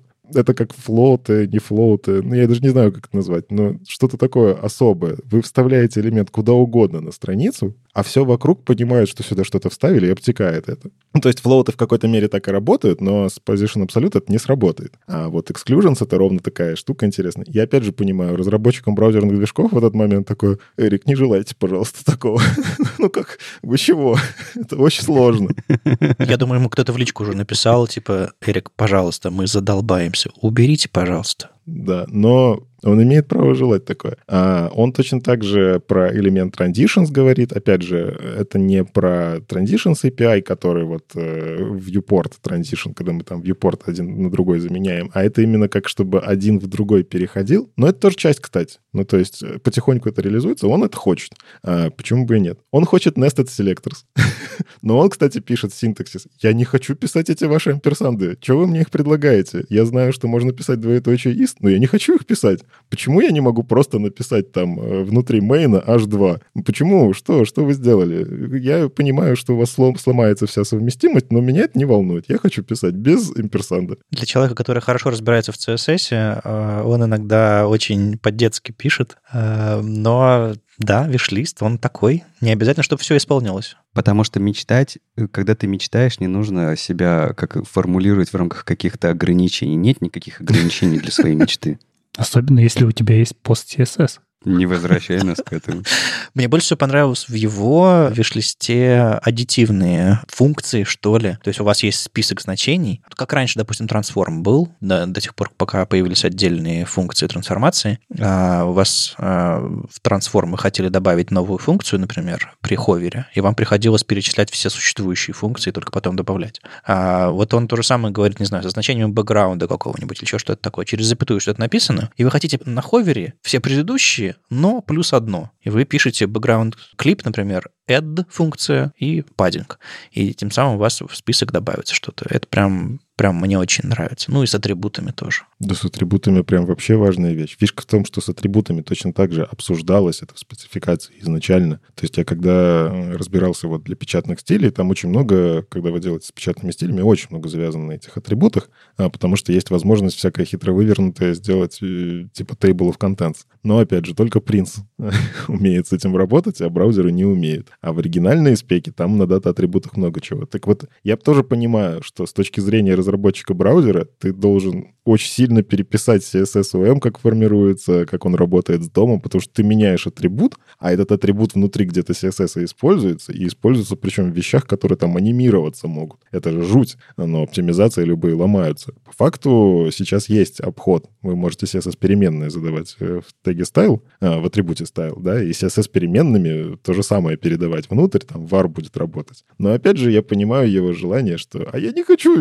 CSS-переменные, я хочу писать дата атрибут. Пускай он у меня и в JavaScript, и в CSS обрабатывается каким-то специальным образом. Но я помню, а, не только в контенте мне он был нужен к сожалению, не, не всегда есть возможность вставить псевдоэлементы и использовать дата-атрибут. Иногда это нужно сделать прямо внутри, и оно не работает. А вот здесь я согласен, но опять же понимаю, что это такая хотелка, которая вряд ли появится в ближайшие годы, потому что, ну, с точки зрения браузера много переписать надо. А знаете, что еще клево? Что по всем этим э, трейдикам э, ходила Николь Салливан, которая занимается приоритизацией фич, а, которые они собираются реализовывать в Chrome, а, и говорил, м-м, Хорошая идея. О, спасибо. То есть это не просто крики в пустоту. Хочу, очень хочу. Это что-то, что зачем следят э, деврелы или проекты э, из хрома, и, возможно, какие-то вещи будут действительно появляться. Потому что они реализовали вот это вот все. Им нужен план на следующий год. Ну, не на год, на, на лет на 10. Ну, да хоть на 20, ну, хоть какой-то план развития вперед. Поэтому пишите блокпосты, рассказывайте об этом. А, и, кстати, если говорить про отдельные посты отдельных авторов, то, собственно, Эрик Мейер, а, еще кто там, Ахмад Шадид, Мануэль Матузович, а, Йенс Майерт. Это многое, что забавно, это многое говорит о самих авторах как и что они пишут. То есть Эрик, а, видно, что он глубоко, глубоко разбирается в CSS, что он давно уже в отрасли, он, у него такой взгляд. Ахмад Шадид, как обычно, он очень такой практический, мол, я вчера верстал штучку, мне было неудобно. И он такой говорит, ну вот хочу, чтобы там sticky работал нормально, чтобы был псевдокласс, не знаю, там stuck какой-нибудь. Хочу, чтобы можно было детектить, где flexbox ы у нас, допустим, обрываются, и э, каким-то образом там модифицировать, модифицировать раскладку. Или даже, не знаю, банальное определение поддержки. То есть вы хотите сейчас, например, определить, и в зависимости от этого модифицировать свой код, определить, поддерживается ли gap а, во flex е. Как вы можете это сделать? А никак. Вы можете отдельно проверить grid ы, поддержку grid ов, и отдельно поддержку э, свойства gap. А то, что вот gap работает именно в контексте flex ов, вы сейчас никак не можете проверить. И это не единственное сочетание, когда в разных контекстах э, одни свойства поддерживаются, одни не поддерживаются. Вот нужно поработать над, э, немножко модификацией суппортса, чтобы можно было что-то такое похожее проверять. Это то, что мне у Ахмада понравилось. Ребят, вы еще что-то интересное зацепили? У меня есть мой виш-лист. Можно? Давай. Ну, такой, он не к браузерам, он как раз к разработчикам, которые пишут CSS-виш-листы. Мета. Ну. Да-да-да. А мне кажется, я вспомнил вдруг 20-летней давности историю. Простите, да, понимаю, давно. Но мне кажется, круто было бы вернуть э, историю, которая называлась когда-то давно CSS Zen Garden, и показать всю мощь CSS э, основа. Я напомню, это проект, где был HTML, готовый, да, структуры. Там не было JS, и там только с помощью стилевого файла показывали, э, какие замечательные вещи и как один и тот же э, HTML можно по-разному стилизовать, и какие безумные вещи можно с помощью этого делать. И это была история про э, мощь CSS, который в тот момент развился довольно неплохо, и очень мало кто знал, как же он работает, и оно очень многим открывало глаза «нифига себе». Неплохо было бы возродить традицию -то. Это было бы действительно неплохо, учитывая, что у нас пошли тренды на multi-page applications. Раньше мы их называли сайты на PHP, но... Да-да-да. Почему бы нет? Это нужно написать, правда, гибкий шаблон. А, у нас все еще не появилось бесконечное количество псевдоэлементов, но достаточно гибкий шаблон с несколькими оберточками написать. Э, надо с Дэйвом Шей связаться. Может быть, он еще, э, он еще жив и готов угу. что-то похожее провернуть. Молли Хольшлаг, кто-то еще этим занимался. Да. Такой, такой, такая мечта, что я что же могу просто мечтать? Сделать. Ну и самый крутой виш-лист у Йенса Майерта. Он дает ссылку на все остальные вишлисты и говорит, а мой вишлист такой, тримет, подрежьте. Невозможно. У нас есть 10 способов делать раскладку. У нас есть 20 способов задавать цвета, там 30 единиц, 50 селекторов и так далее, и так далее. То есть он пошел, прошелся по MDN и посчитал. Слишком много, слишком сложно. Давайте что-нибудь сделаем. А, хотя нет, не сможем. Для обратной совместимости мы ничего не сможем сделать. И вот такой вишлист тоже, тоже есть право на право хотеть, чтобы CSS был проще. Ну и условно если прямо сейчас мы придумаем браузер, который новый браузер, который поддерживает только вот те технологии, которые нужны для реализации современных интерфейсов, что бы мы в него включили? Grid ы, flex ы, да вроде бы inline-block и тоже нужны, да и float ы полезны, и это полезно, и это хорошо. И это в одной ситуации работает, и это в другой ситуации работает. У меня есть такое чувство, что, знаешь, э, это как, э, не знаю, фантастический фильм про путешествие в прошлое. Ты такой думаешь, надо все по-новому сделать. Или, или вот другой даже пример. Ты приходишь на проект, разработчик, смотришь на legacy и думаешь, господи, какой ужас, кто это так написал? Проходит два года, и ты понимаешь каждую, вот этот каждый костыль,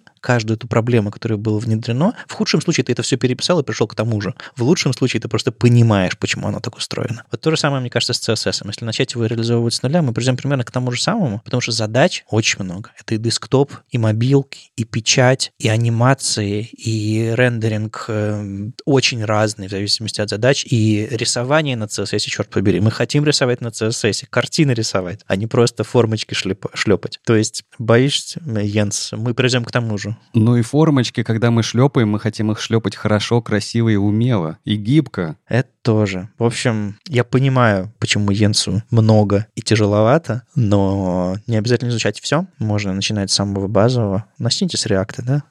Зачем вам CSS? А Legacy код — это код, написанный вами вчера.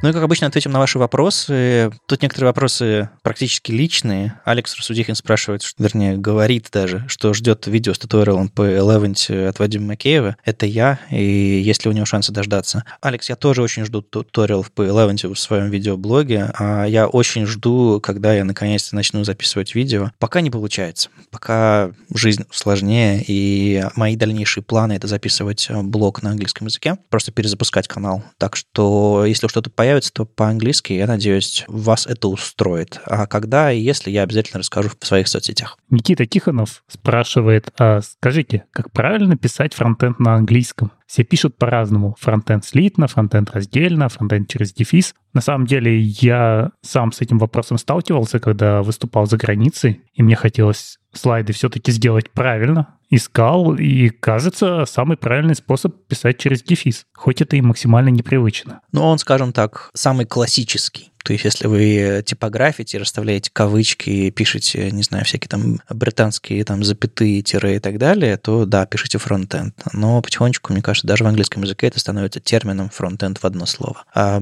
всякие спелчекеры подсказывают фронтенд через дефис. Кажется, это действительно то, что нужно. Ну и есть парочка хороших ссылок. Э, во-первых, на CSS Tricks этот вопрос поднимался еще, по-моему, в 2016 году. А, делали, были опросы, и с тех пор, кажется, ничего не изменилось особо. И есть еще ссылка на фронтенд по по-русски. Мы много лет назад, когда открывали словарик э, терминов по фронтенду э, веб-стандартов, первое ищу в этом репозитории было обсуждение, как фронтенд переводить, точнее, ну, как его записывать кириллицей. Э, обсудили, почитайте, как исторический документ интересно. Ну, я на самом деле бы ответил, уточните, как то сообщество, куда вы приходите, как там называют. Ну, то есть, я, например, не люблю слово «функционал», для меня функциональность. Но если вокруг меня все три человека говорят функционал, я смирюсь. Да, опять же, там, Беларусь, Белоруссия. Ну, типа, среди белорусов не называйте, пожалуйста, Белоруссией, но если между собой втихаря, да, пожалуйста, сколько угодно. А, ну и вот та же история с фронтендом. Если вы пишете письмо, резюме где-нибудь там и пытаетесь устроиться в компанию, где в вакансии написано фронт, э, пробел, end, ну, и вы попытаетесь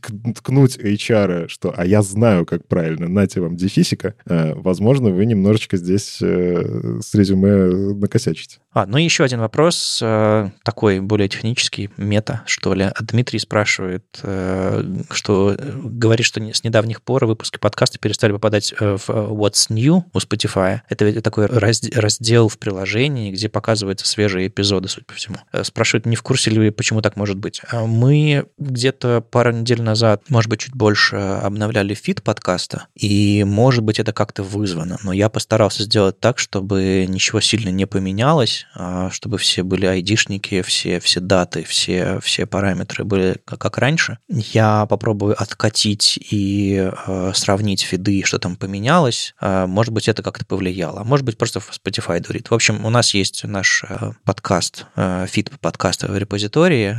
Если вы поймете, в чем проблема, э, и захотите нам помочь, приходите с pull request ами. Э, мы все, что выкладываем, оно в open source, и вы всегда сможете а, принять в этом участие, если вам интересно. Если кто из наших слушателей разбирается в этом хорошо, приходите в ту же самую почту, расскажите нам, что у нас пошло не так, как feed можно улучшить технически. С вами был 357 выпуск подкаста «Веб-стандарты» и его постоянные ведущие, не только менеджер Алексей Симоненко, доброжелюбный бородач Никита Дубко Сам по себе Вадим Макеев. И мифический фуллстек Андрей Мелехов. Слушайте нас в любом приложении для подкастов или на ваших любимых платформах. Не забывайте ставить оценки, писать отзывы. Кстати, на почту, да, не забывайте нам писать э, ваши письма. Это помогает нам продолжать. Услышимся на следующей неделе. Пока. Пока. Пока. Пока.